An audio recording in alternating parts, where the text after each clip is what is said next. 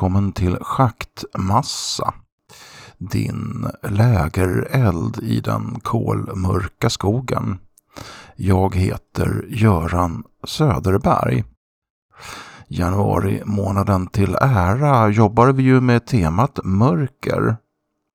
Visste du förresten att människan behöver mörker? Blir kroppen utan mörker en längre tid så svarar den med att tappa muskelmassa och utveckla benskörhet. Så släck ljuset mina vänner. Mörkret vill er inget ont.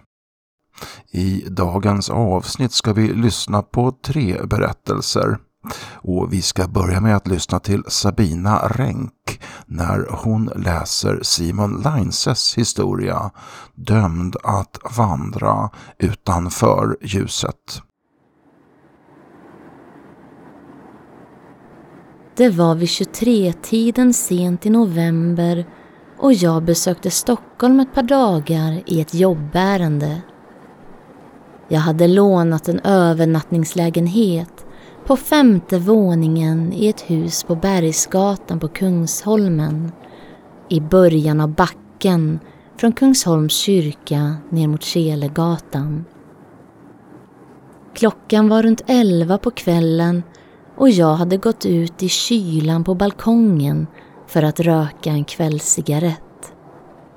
Det blåste snöglopp och den tomma gatan nedanför mig lystes knappt hjälpligt upp av gatlampor som färgade allt i smutsgula nyanser.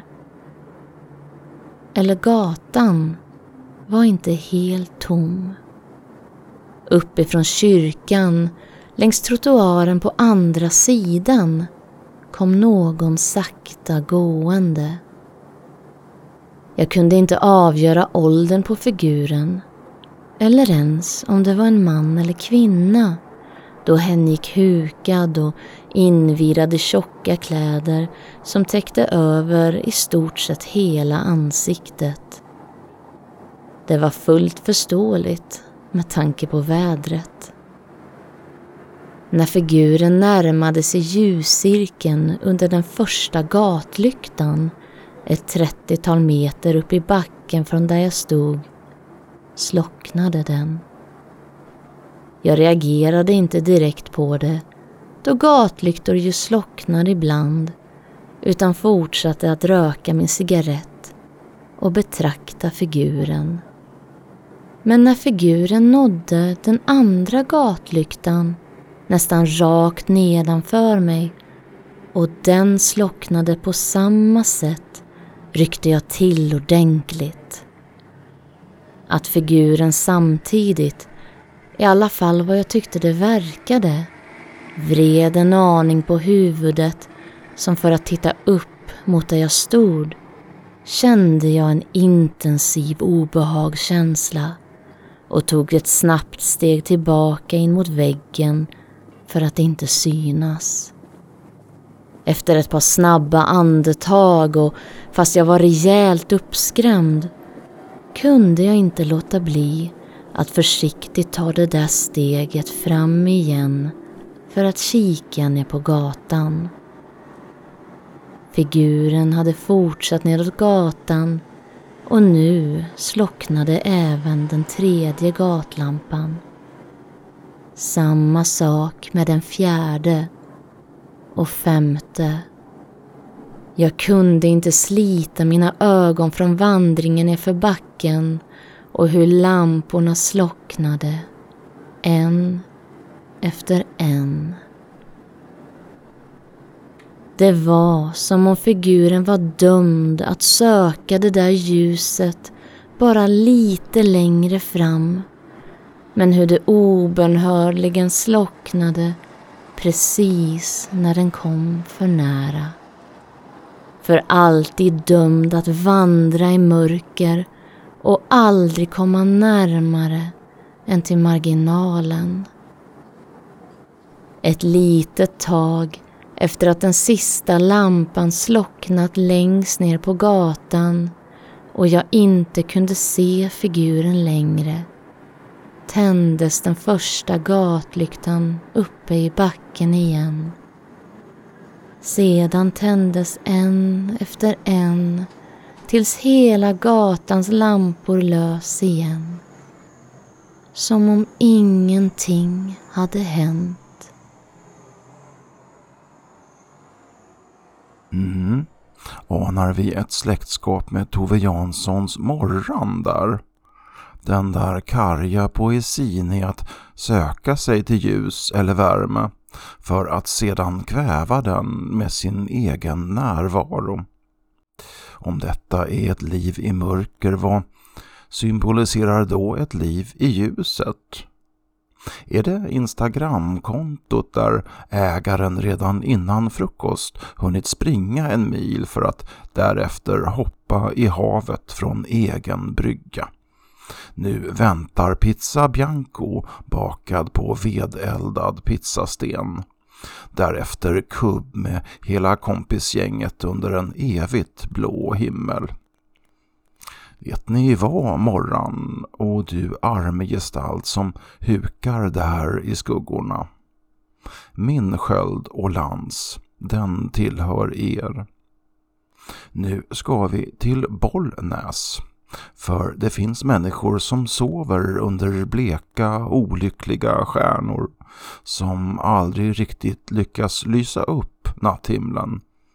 Människor vi väljer att inte se. Människor vi lämnar ute i mörkret. Stefan Kinell läser min berättelse Jandor.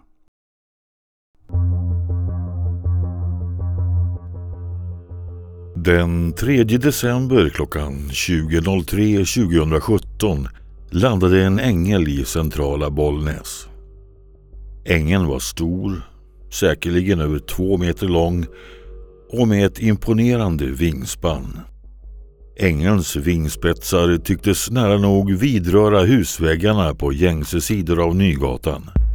Ett gnistregn föll då vingpennorna skrapade mot husfasaderna. Det var en arg ängel, helt klädd i rött och hon lämnade ett spår av eld efter sig. Det var som om hon läckte brinnande bensin. Men det mest skrämmande med henne var nog ändå det enorma svärd hon bar på. De få flanörerna på Bollnäs huvudgata tog skydd i portar och bakom gathörn. Ängeln tog ingen notis om dem. De var oviktiga för henne. Hon svängde av ner på Trädgårdsgatan och stegade med väldiga kliv fram mot den stängda ATG-butiken. Där satt en ynklig figur ihopgrupen, stödd på sin käpp.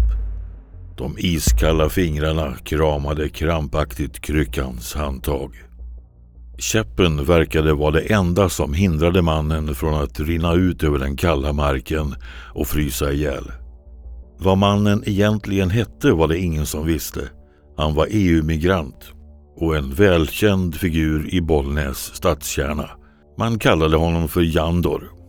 Res dig tiggare, bullrade ängen. Jandor bara skakade på huvudet.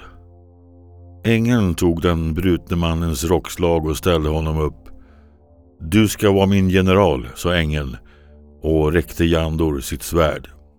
Jandor tittade klentroget på det överdimensionerade vapnet Svärdet var längre än han var och vägde antagligen mer. Nu svamlar du, sa han matt. Jag är ingens general. Du ska äta vid min sida ikväll, sa ängeln milt. Men först ska du förtjäna din plats vid bordet. Ta svärdet.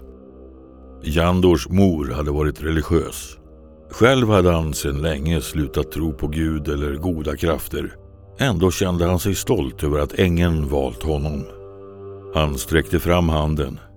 Föll han samman under svärdets tyngd skulle ängeln säkerligen lämna honom i fred. Det var skönt i porten.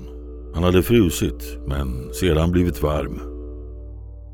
Han slog sina fingrar runt svärdets grepp. Det slog ut röda eldslågor från det skarpslipade bladet. Men det var besynnerligt för svärdet var inte brännande varmt eller ens särskilt tungt. Jandor svängde svärdet i en vid båge. Ängen skrattade. General Trashank. Ängen och Jandor svängde åter ut på Nygatan. Jandor svängde sitt svärd och höll alla ur deras väg. Han var en bra general. Alla fiendesoldater tog långa omvägar för att inte hamna i vägen för hans flammande svärd. Från Nygatan svängde de direkt ner på Långnäsvägen. Det här var Jandors sista promenad. Det var nog lika så bra.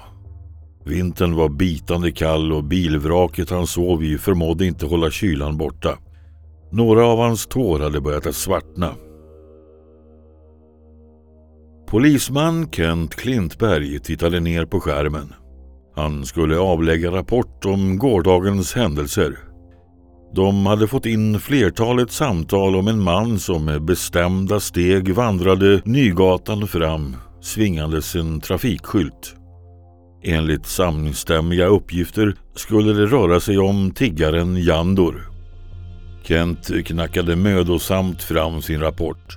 Tiggaren Jandor rapporteras. Nej, vad fan, så kunde han ju inte skriva. Han höll ner backspace och skrev igen. EU-migranten Jandor? Nej, det var inte heller bra. Var Jandor ens hans riktiga namn? Kent och hans kollegor hade vid flertalet tillfällen skjutsat den luggslitne mannen till kyrkans härberge. Jandor spottade och svor mest. Kent funderade. Efter ett tag hade villaägare nere på Långnäsvägen ringt in att de siktat den hotfulla gestalten i gatlyktornas sken. Jandor svingade alltjämt sin trafikskylt.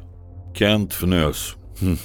Tiggaren kanske vägde 40 kilo och gick krökt som en märla över sin träkäpp. Nu skulle han plötsligt ha lyckats bryta av en trafikstolpe med tillhörande skylt och svinga den som ett jävla svärd i två kilometer. Kent skrev Benarslet Jandor knäcker stålstänger och bollar med trafikskyltar. Han suddade igen.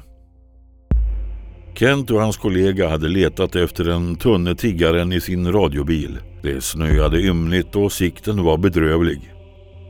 Men så blev det uppehåll i snöandet och de siktade den smala gestalten när han vek av från Långnäsvägen och in bland träden. De hade svärande ropat efter honom. Jandor hade inte låtsats om dem. De hade följt honom genom träden och ut på åkern. Fotspåren i snön gjorde det lätt. När de kom ut genom träden hade de blickat ut över åkern som badade i månljus. Jandor var borta. Ännu mer mystiska var hans fotspår. De bara slutade. De fortsatte tiotalet meter innan de helt upphörde. Som om Jandor lyfts lodrätt rakt upp i luften eller fått vingar och flugit iväg. Kent skrev Var i helvete tog karfan vägen? Han suddade. Han funderade några sekunder. EU-migranten känd som Jandor saknas, befaras omkommen.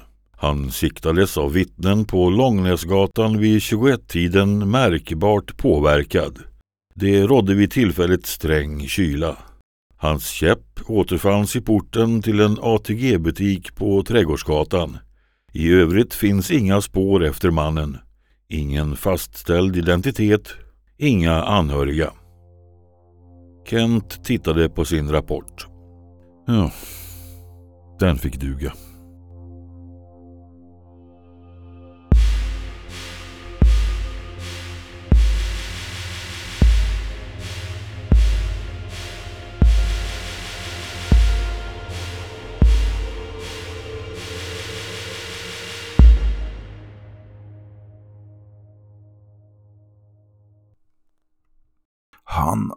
En bas som får gardinerna att fladdra.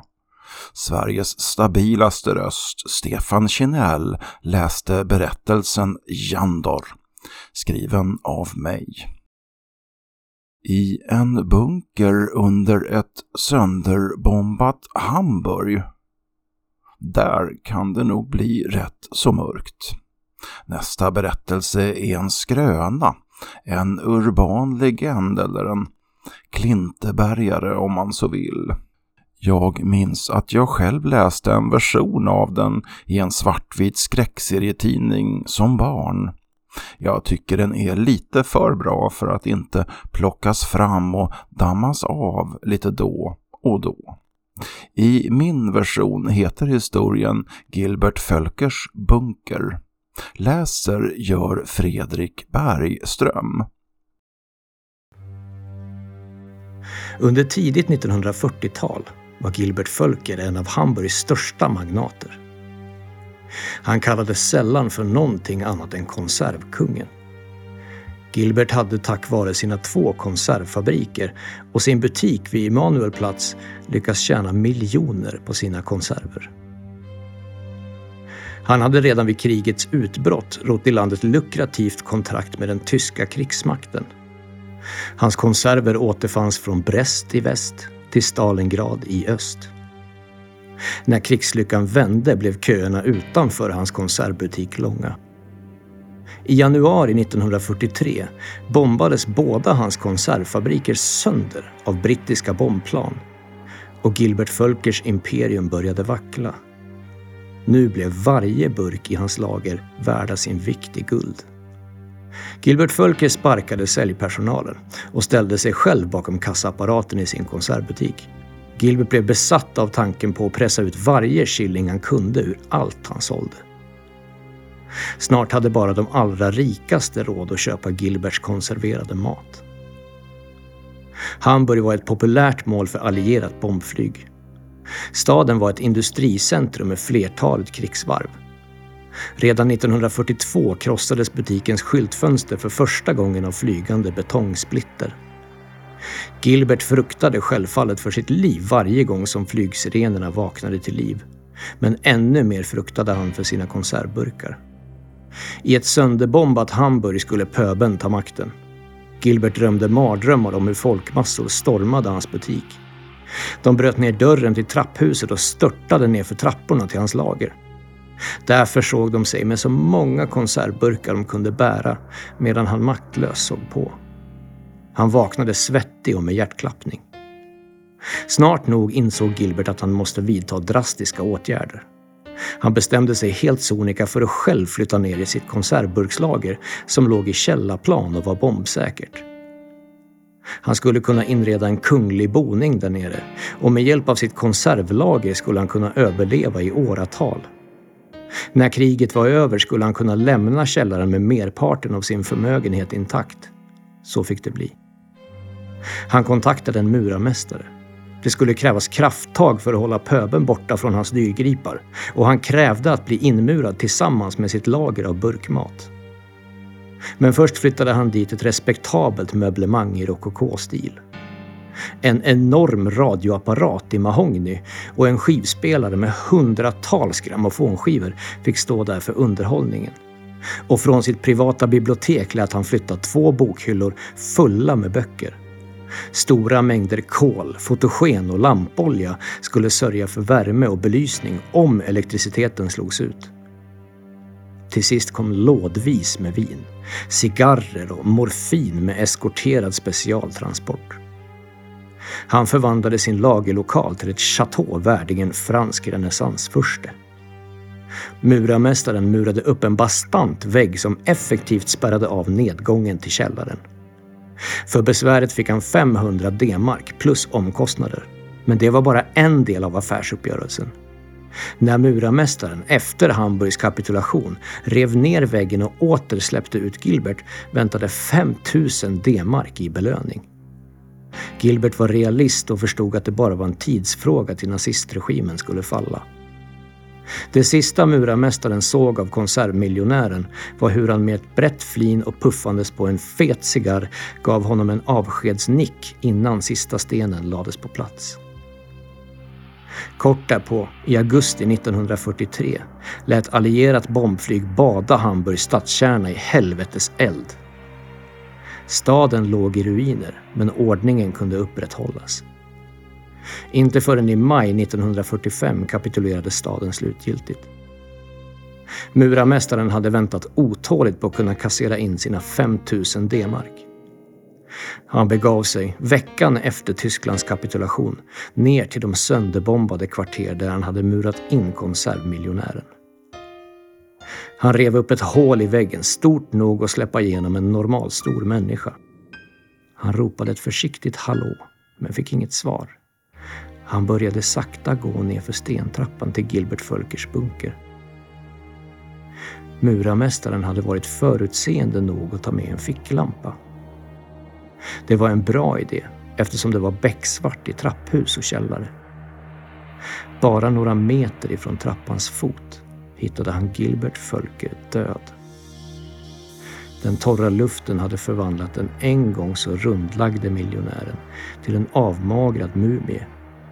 Men det rådde inget tvivel om mumiens identitet. Murarmästaren kontaktade ordningsmakten och snart nog kom en kommissarie Reiser till platsen. Reiser hade genom hela kriget hållit en låg profil. Han var duktig på sitt jobb och ointresserad av politik. Det makabra likfyndet var hans första fall under stadens nya borgmästare. Kommissarien harklade sig. En upphängd fotogenlampa spred ett tveksamt sken över honom och murarmästaren.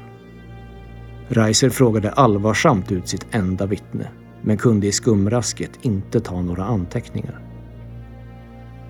Två konstaplar gick runt med ficklampor och lyste i varje vrå. Efter cirka 20 minuter kom de tillbaka. Nå? undrade kommissarien. En av konstaplarna kliade sig på hakan. Det är en imponerande bunker. Vackra möbler, dyrt vin och tusentals konserver, sa han. Hmm, sa kommissarien. Något mer? Konstapeln skruvade olustigt på sig innan han mötte hans blick. Men det verkar som att herr Fölker kanske glömt det viktigaste. Kommissarie Reiser tittade på sin konstapel under tystnad. Jo, sa konstapeln till slut. Ingenstans hittar jag någon konservöppnare. Till saken hör kanske att dåtidens konservburkar var rejäla doningar i stål, överdragna med plåt. Inte dagens lättmetallhistorier. Men hörni, nu börjar elden falna och en rödskimrande gryning leker bakom trädtopparna. Det har blivit dags att skiljas åt. Jag som petade in pinnar i brasan heter Göran Söderberg och det var också jag som gjorde avsnittets musik. På vår hemsida schaktmassa.se hittar ni all information om dagens avsnitt och länkar till samtliga av våra suveräna uppläsare.